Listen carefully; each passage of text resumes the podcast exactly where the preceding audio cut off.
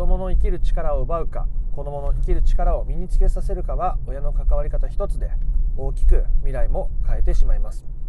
どうも不登校引きこもり専門カウンセラーの曽太郎です。今回の配信テーマは、えー、子どもの生きる力これから人生を生きていく力を奪うのか身につけさせるかの関わり方の違いについてお話をしていきたいと思います。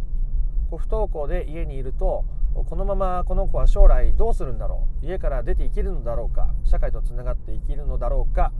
自分で自分のことをちゃんとやっていけるようになるのかな？といういろいろな不安がある方が多いですね。でそういう時にじゃあ親としてどんな関わり方をしていったらいいのか？生きる力を身につけさせる方法と生きる力を奪ってしまう関わり方方法というのがあるんですね。ここの違いっていうのは結構難しくって分かっってくると簡単になるんですけど最初は判断がつきづらいと思うんです。同じことをしても生きる力を奪うことになる人と生きる力を身につけさせることになる時とケースバイケースで変わっちゃうんですね。同じことしても。だからテクニック論に偏りすぎるともう全然うまくいかなくなってしまうところなので、え興味のある方は最後まで聞いてみてください。じゃあどういう関わり方をすればいいのか。まず悪い例から話しましょうか、えー、子供に対して例えば宿題やったらいいんじゃないって言ってみる、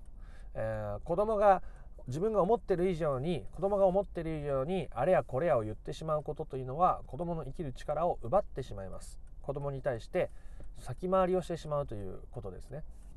えー、なぜこれが良くないのかというと、まあ、自分で考える力みたいなものを親がいろんな提案をしたりこうしなさいっていうことによって奪われてしまうからですね。自分で考える自分でやってみる結果がある次からこうしてみよう自分で考える行動してみる結果がある次からはこうしてみようの繰り返しで、え自分にとってのスタイルっていうのができていくわけですよね。それが人と距離を作ってある程度距離を保ったまま社会的な生活を送っていくっていうお子さんの場合もいればどんどん仲のいい友達を増やしてワイワイやるのが好きだっていうお子さんもいらっしゃるわけですよね。でこのスタイルとかその距離感っていうのは自分で感じて自分で考えて自分で行動してその結果を自分で受け取ることによって初めてじゃあ次からはこうしてみようああしてみようってことができるわけです。でそれを親からいろいろ言われてしまうと親の物差しで行動してしまうと自分にとって何を感じていて自分がどう考えていてどう行動したいかっていうこの大切な思考のプロセスがなくなっちゃうんですね。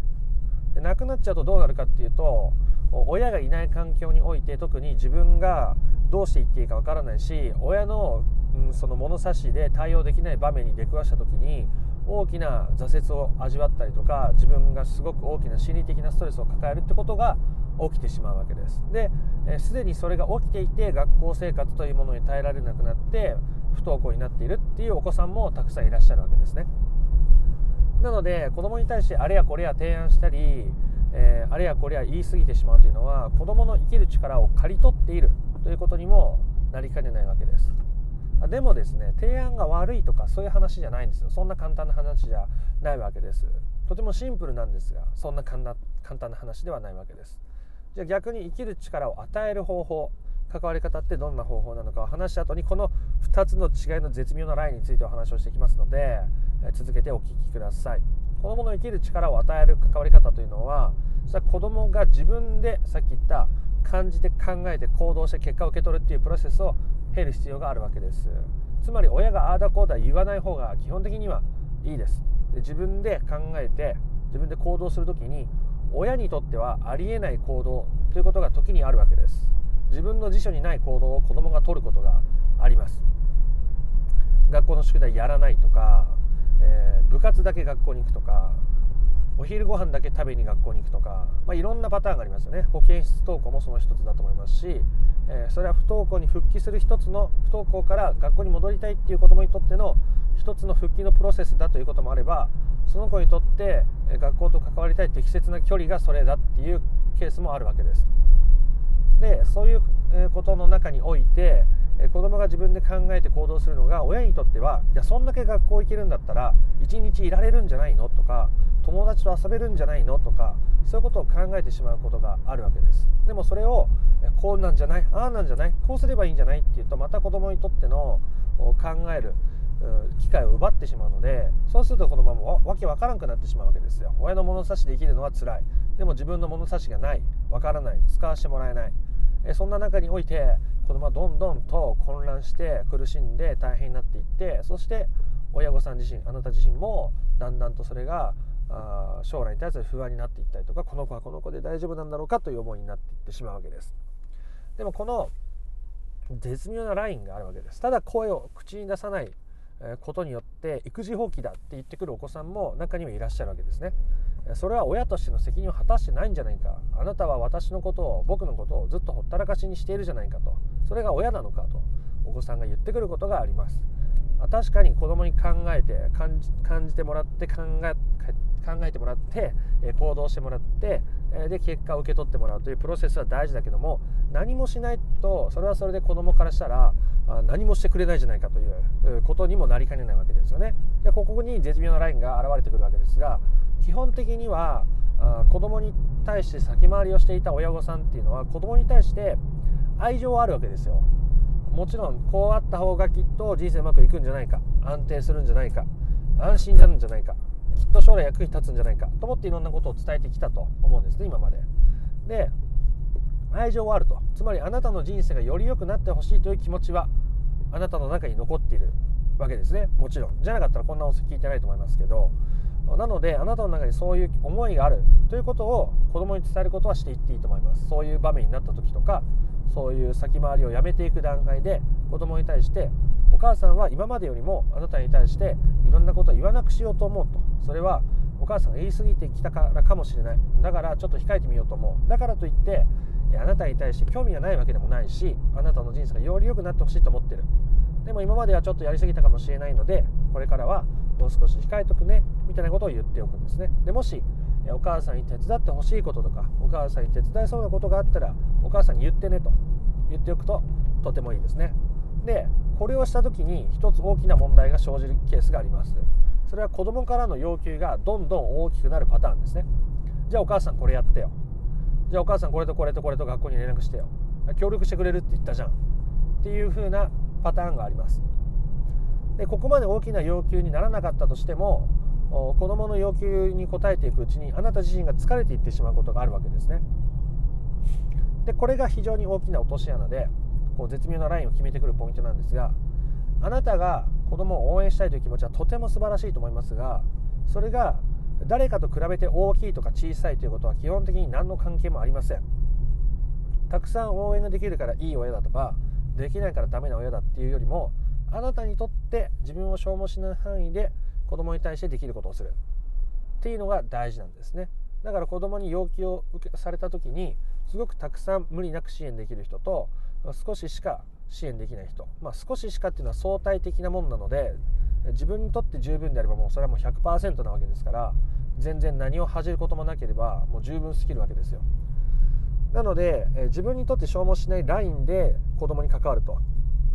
いうことですね。なのでさっきのお子さんに言葉を伝える時に、えー、お母さんこれからあなたにあまり言わないようにするね。でも応援する気持ちはあるからね。でお母さんにできることはお母さんもするしお母さんも例えば疲れてたりとか忙しい時には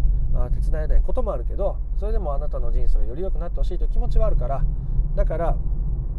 何かできることがあったら言ってねと。できる範囲でやるねと。いうことを伝えておくわけです。このできる範囲というのが自分を消耗させない範囲と同じ意味なわけです。そういうふうにしておくと子供はお母さんは僕のことを私のことを応援してくれていると。でそれが今すぐにお母さんに何か頼むタイミングではないかもしれないけども見守ってもらえているとかですね応援してくれているっていうこの心の支えみたいなものが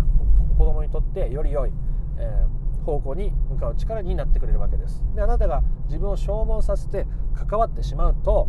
子供も自分を消耗させながら周りと関わろうとしてしまったりもしくは自分が依存できるこう要求を過度に聞いてくれる人に依存した人間関係を作って、え不安定になったりすることがあるのであなたが消耗しないということは結果的に子供にとってもものすごく大きなメリットがあるわけです。というところで、え、今まで先回りをしたりとかですね子供に対していろんな提案をしてしまってきていた本当にこんな子供でも考えられるのか？小学生なのに中学生なのにどんな高校があるかも知らないのにそんなに子供に任せてしまっていいのか？任せてしまっていいんです。ですね。任せてしまっていいです。例えば本当にもう恋愛なんて最たるもんで親に教わるもんじゃないじゃないですか、まあ、親に相談できる親子関係の方もいらっしゃいますけどでもそれどんな人を好きになってどんな風にアプローチしてどんな風に失恋をして、えー、そこから立ち直るのかなんてまあ世の90%以上の子供はまあそれは友達関係の中とか自分の中で消化していってまた次の恋愛に行ったりするわけじゃないですか。それはもう子供が自分で自分の人生の責任を取っているってことにもなるし親の先回りじゃなくて自分で人生を切り開く生きていく力をそのプロセスの中で得ていっているということですよねだから今うんと学校についてあまり知らない進路のことについて知らない子供に対して情報をこう渡してあげないということは何も悪いことじゃなくて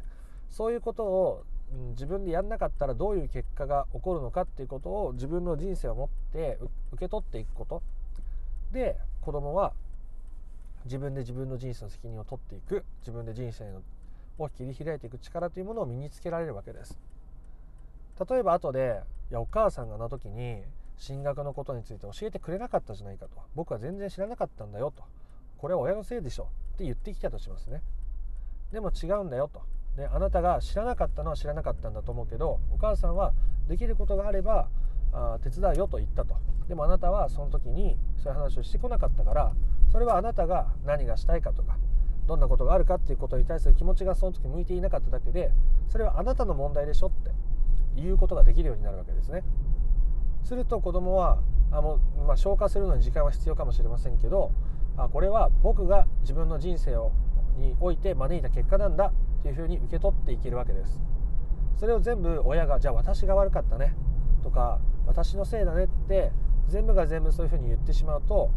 子供はどんどんあ自分がこんな目に遭ってるのは親のせいだとかつってですね、えー、親に対してさらに恨みを募らせたり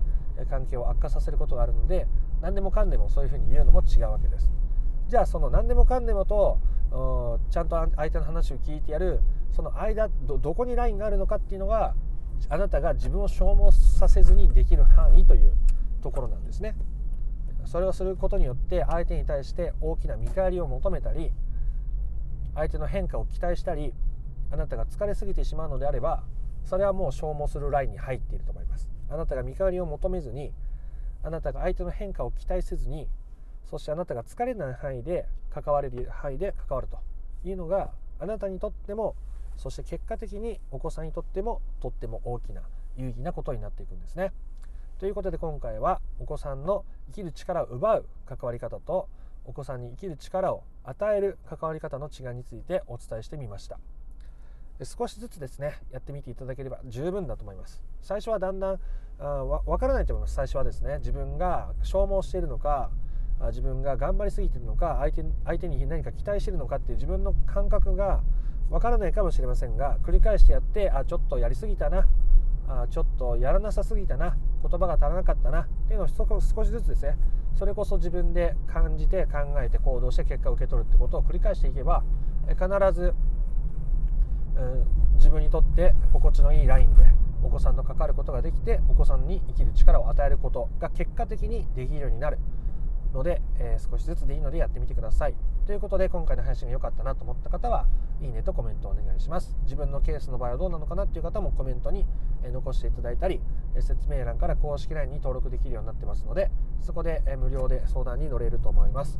そしてまたですね、えー、公式 LINE に登録していただくと不登校引きこもり解決のための三種の神器という動画セミナーを無料でプレゼントしておりますので今のうちに登録しておいてください。それではまた別の配信でもお会いできることを楽しみにしております。ありがとうございました。ソ太郎でした。子供の生きる力を奪うか、子供の生きる力を身につけさせるかは親の関わり方一つで大きく未来も変えてしまいます。どうも不登校引きこもり専門カウンセラーのソ太郎です。今回の配信テーマは、え子供の生きる力これから人生を生きていく力を奪うのか身につけさせるかの関わり方の違いについてお話をしていきたいと思います不登校で家にいるとこのままこの子は将来どうするんだろう家から出ていけるのだろうか社会とつながっていけるのだろうか自分で自分のことをちゃんとやっていけるようになるのかなといういろいろな不安がある方が多いですね。でそういう時にじゃあ親としてどんな関わり方をしていったらいいのか生きる力を身につけさせる方法と生きる力を奪ってしまう関わり方方法というのがあるんですね。ここの違いっていうのは結構難しくって分かってくると簡単になるんですけど最初は判断がつきづらいと思うんです。同じことをしても生きる力を奪うことになる人と生きる力を身につけさせることになる時とケースバイケースで変わっちゃうんですね。同じことしても。だからテクニック論に偏りすぎるともう全然うまくいかなくなってしまうところなので、え興味のある方は最後まで聞いてみてください。じゃあどういう関わり方をすればいいのか。まず悪い例から話しましょうか、えー、子供に対して例えば宿題やったらいいんじゃないって言ってみる、えー、子供が自分が思ってる以上に子供が思ってる以上にあれやこれやを言ってしまうことというのは子供の生きる力を奪ってしまいます。子供に対して先回りをしてしまうということですね。なぜこれが良くないのかというと、まあ、自分で考える力みたいなものを親がいろんな提案をしたりこうしなさいっていうことによって奪われてしまうからですね。自分で考える自分でやってみる結果がある次からこうしてみよう。自分で考える行動してみる結果がある次からはこうしてみよう。の繰り返しで、え自分にとってのスタイルっていうのができていくわけですよね。それが人と距離を作ってある程度距離を保ったまま社会的な生活を送っていくっていうお子さんの場合もいればどんどん仲のいい友達を増やしてワイワイやるのが好きだっていうお子さんもいらっしゃるわけですよね。でこのスタイルとかその距離感っていうのは自分で感じて自分で考えて自分で行動してその結果を自分で受け取ることによって初めてじゃあ次からはこうしてみようああしてみようってことができるわけです。でそれを親からいろいろ言われてしまうと親の物差しで行動してしまうと自分にとって何を感じていて自分がどう考えていてどう行動したいかっていうこの大切な思考のプロセスがなくなっちゃうんですね。でなくなっちゃうとどうなるかっていうと親がいない環境において特に自分がどうしていっていいかわからないし親の、うん、その物差しで対応できない場面に出くわした時に大きな挫折を味わったりとか自分がすごく大きな心理的なストレスを抱えるってことが起きてしまうわけです。で、えー、にそれが起きていて学校生活というものに耐えられなくなって不登校になっているっていうお子さんもたくさんいらっしゃるわけですね。なので子供に対してあれやこれや提案したり、えー、あれやこれや言い過ぎてしまうというのは子供の生きる力を刈り取っているということにもなりかねないわけです。でもですね提案が悪いとかそういう話じゃないんですよ。そんな簡単な話じゃないわけです。とてもシンプルなんですがそんな簡単な話ではないわけです。じゃあ逆に生きる力を与える方法関わり方ってどんな方法なのかを話した後にこの2つの違いの絶妙なラインについてお話をしていきますので続けてお聞きください。子供の生きる力を与える関わり方というのはそれは子供が自分でさっき言った感じて考えて行動して結果を受け取るっていうプロセスを経る必要があるわけです。つまり親がああだこうだ言わない方が基本的にはいいです。で自分で考えて自分で行動する時に親にとってはありえない行動ということが時にあるわけです。自分の辞書にない行動を子供が取ることがあります。学校の宿題やらないとか、えー、部活だけ学校に行くとかお昼ご飯だけ食べに学校に行くとか、まあ、いろんなパターンがありますよね。保健室登校もその一つだと思いますし、えー、それは不登校に復帰する一つの不登校から学校に戻りたいっていう子どもにとっての一つの復帰のプロセスだということもあればその子にとって学校と関わりたい適切な距離がそれだっていうケースもあるわけです。でそういうことの中において子供が自分で考えて行動するのが親にとってはいやそんだけ学校行けるんだったら一日いられるんじゃないの？とか友達と遊べるんじゃないの？とかそういうことを考えてしまうことがあるわけです。でもそれをこうなんじゃないああなんじゃないこうすればいいんじゃないっていうとまた子供にとっての考える機会を奪ってしまうのでそうすると子供もわけわからなくなってしまうわけですよ。親の物差しで生きるのは辛い。でも自分の物差しがない。わからない。使わせてもらえない。えそんな中において子供はどんどんと混乱して苦しんで大変になっていってそして親御さん自身あなた自身もだんだんとそれがあ将来に対する不安になっていったりとかこの子はこの子で大丈夫なんだろうかという思いになっていってしまうわけです。でもこの絶妙なラインがあるわけです。ただ声を口に出さないことによって育児放棄だって言ってくるお子さんも中にはいらっしゃるわけですね。それは親としての責任を果たしてないんじゃないか。あなたは私のことを僕のことをずっとほったらかしにしているじゃないかと。それが親なのかとお子さんが言ってくることがあります。確かに子供に考えて感じ感じてもらって考え考えてもらって行動してもらってで結果を受け取ってもらうというプロセスは大事だけども何もしないとそれはそれで子供からしたら何もしてくれないじゃないかということにもなりかねないわけですよね。でここに絶妙なラインが現れてくるわけですが基本的には子供に対して先回りをしていた親御さんっていうのは子供に対して愛情はあるわけですよ。もちろんこうあった方がきっと人生うまくいくんじゃないか安定するんじゃないか安心になるんじゃないかきっと将来役に立つんじゃないかと思っていろんなことを伝えてきたと思うんですね今まで。で愛情はあると。つまりあなたの人生がより良くなってほしいという気持ちはあなたの中に残っているわけですね。もちろん。じゃなかったらこんな音声聞いてないと思いますけどなのであなたの中にそういう思いがあるということを子供に伝えることはしていっていいと思います。そういう場面になった時とか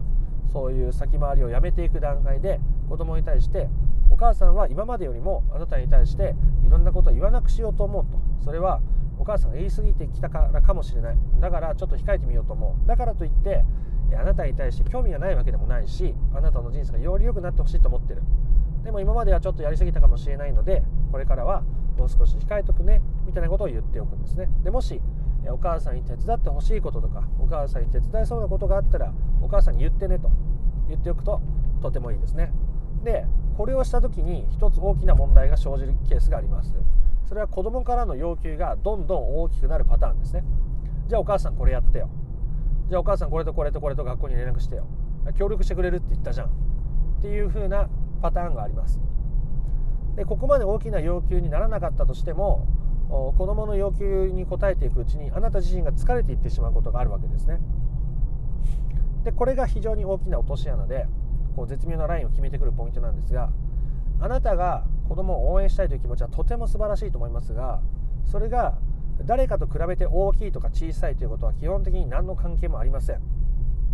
たくさん応援ができるからいい親だとかできないからダメな親だっていうよりもあなたにとって自分を消耗しない範囲で子供に対してできることをする。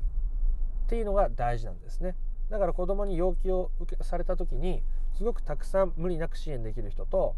少ししか支援できない人、まあ、少ししかっていうのは相対的なもんなので自分にとって十分であればもうそれはもう100%なわけですから全然何を恥じることもなければもう十分すぎるわけですよ。なので自分にとって消耗しないラインで子供に関わると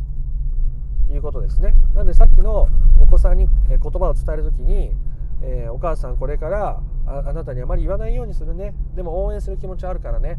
でお母さんにできることはお母さんもするしお母さんも例えば疲れてたりとか忙しい時には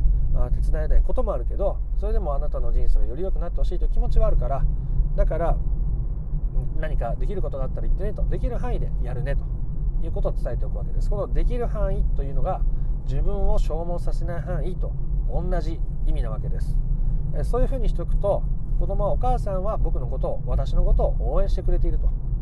でそれが今すぐにお母さんに何か頼むタイミングではないかもしれないけども見守ってもらえているとかですね応援してくれているっていうこの心の支えみたいなものが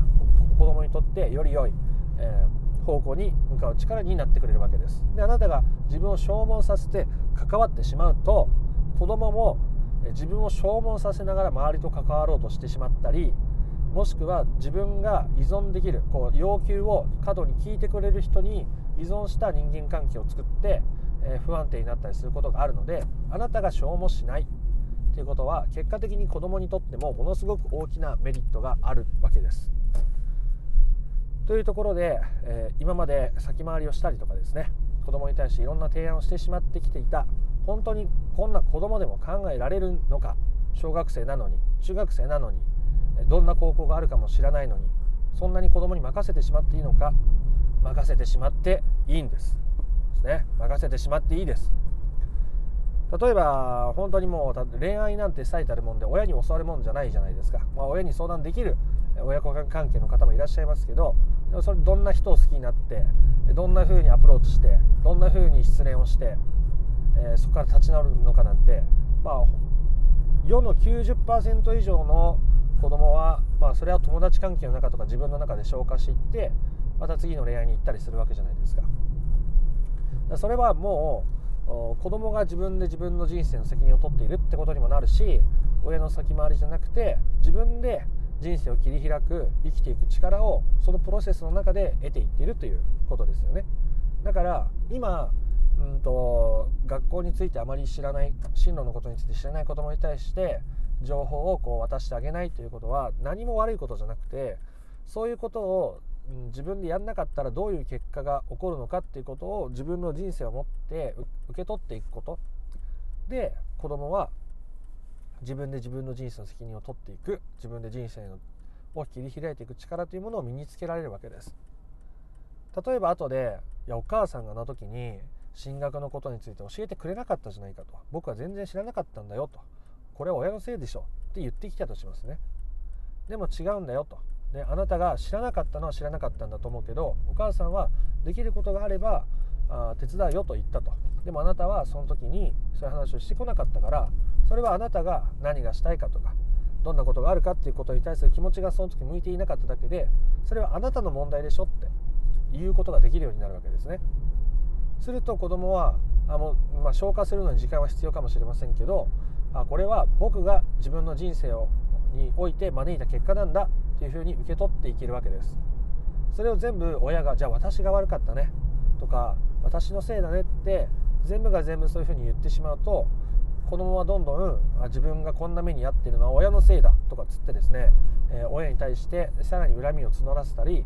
関係を悪化させることがあるので何でもかんでもそういうふうに言うのも違うわけです。じゃあその何でもかんでもとちゃんと相手の話を聞いてやるその間どこにラインがあるのかっていうのが